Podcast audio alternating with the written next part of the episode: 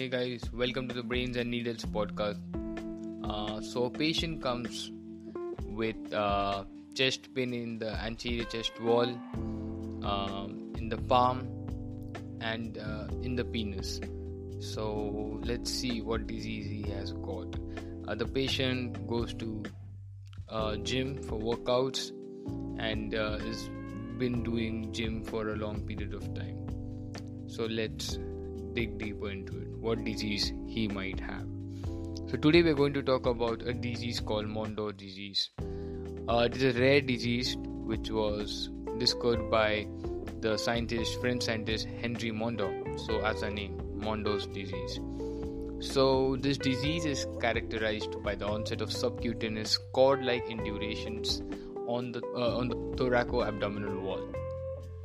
So, as I mentioned, it's a rare condition uh, so it presents as thrombophlebitis of superficial veins of the breast and the anterior chest wall.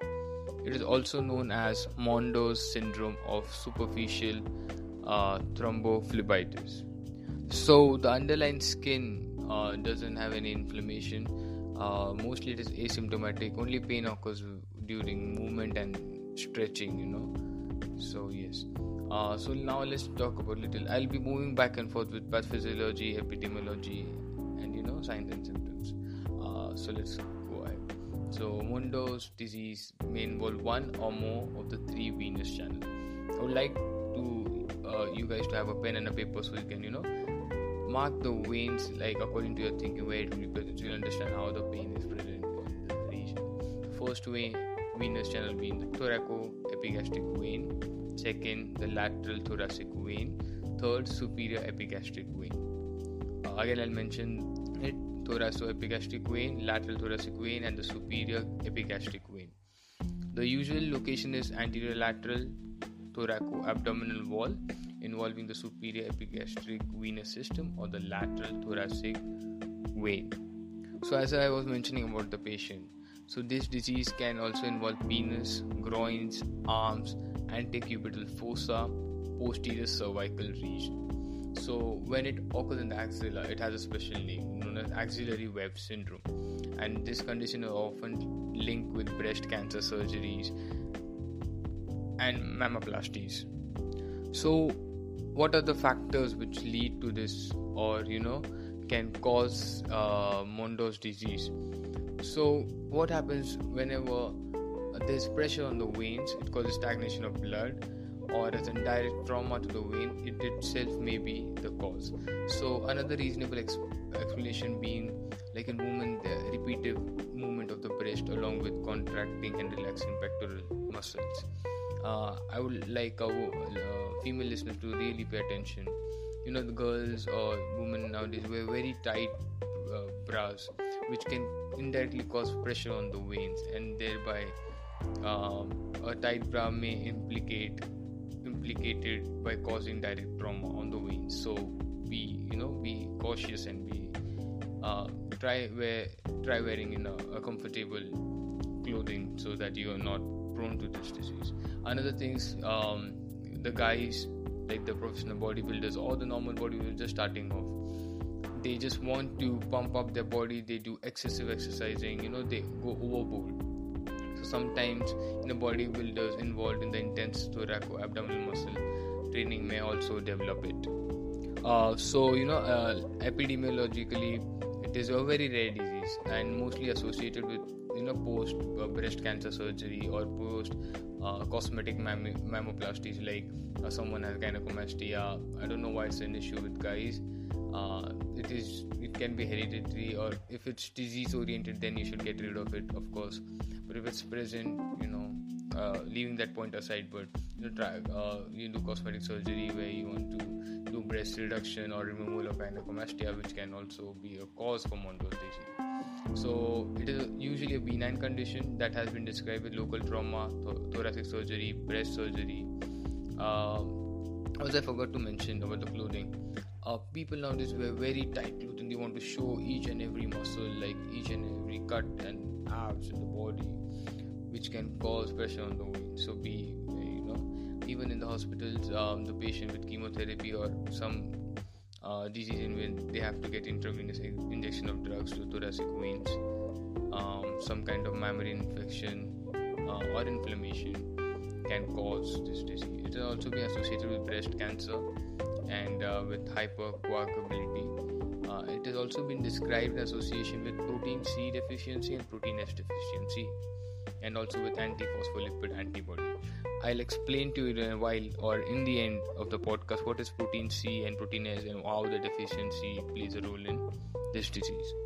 So, the possible underlying disease of Mondor can be hypercoagulative state like the protein C deficiency, protein S deficiency, antithrombin 3 deficiency, factor 5 Leiden mutation, or let's say a vasculitis or other vascular disease like thrombophlebitis, migrans, Behçet's disease, giant cell arteritis, polyarteritis, nodosa, you know, uh, carcinomas being vascular neoplasm, breast cancer, cutaneous or lymph node metastasis, or you can have some sexually transmitted infection. So, for diagnosis, uh, an, an, ultrasonography is done um, to find out uh, what is wrong, to find out the flow, and you know, you can do an ultrason- uh, ultrasonography. A color Doppler can also be used to determine the flow, and also can be used for follow up to find out which, to which phase the disease has progressed or has stopped with the help of the treatment. So, histologically, there are four phases uh, which are present uh, thrombus formation, thrombus organization, recanalization, and fibrosis. Again, I'll repeat those. Thrombus formation, thrombus organization, and recanalization, and fibrosis.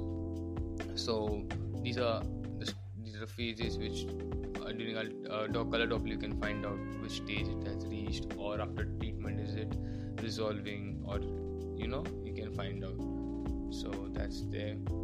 Um, and what's the treatment? So firstly you'll give local treatment with warm compressions.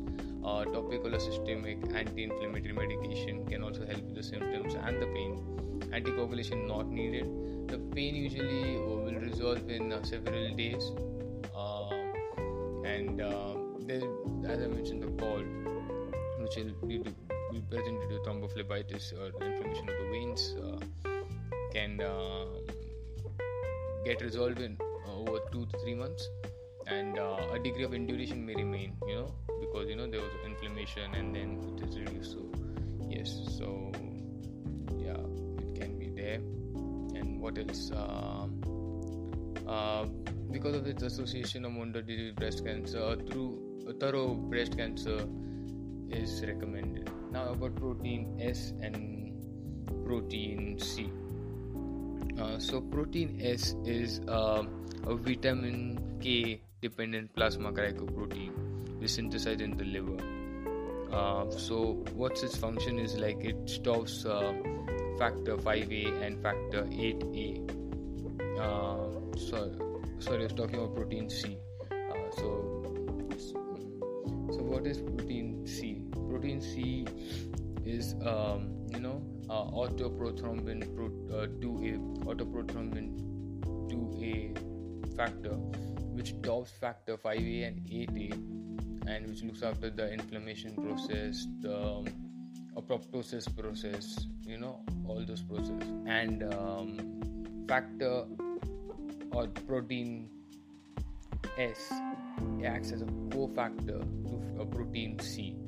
So, uh, which is also involved in you know uh, its function is like uh, acting as a cofactor protein C, and you know, uh, and then thereby uh, helping it in the removal of uh, the dead cells which are undergoing apoptosis. So yeah, that's these two we'll talk about these in some other podcast where we specifically talking about it. So two proteins, protein S and protein C. Protein C stopping factor 5A, 8A, and taking part in the process of inflammation, apoptosis, and protein S being a cofactor to it, which binds to protein C and thereby helps in the stoppage of factor 5A and 8A. So that's all for today. Hope you like this podcast. I'll be posting about this disease uh, in my uh, in our brains and needles handle on instagram a few days facebook Thank you. That's all for.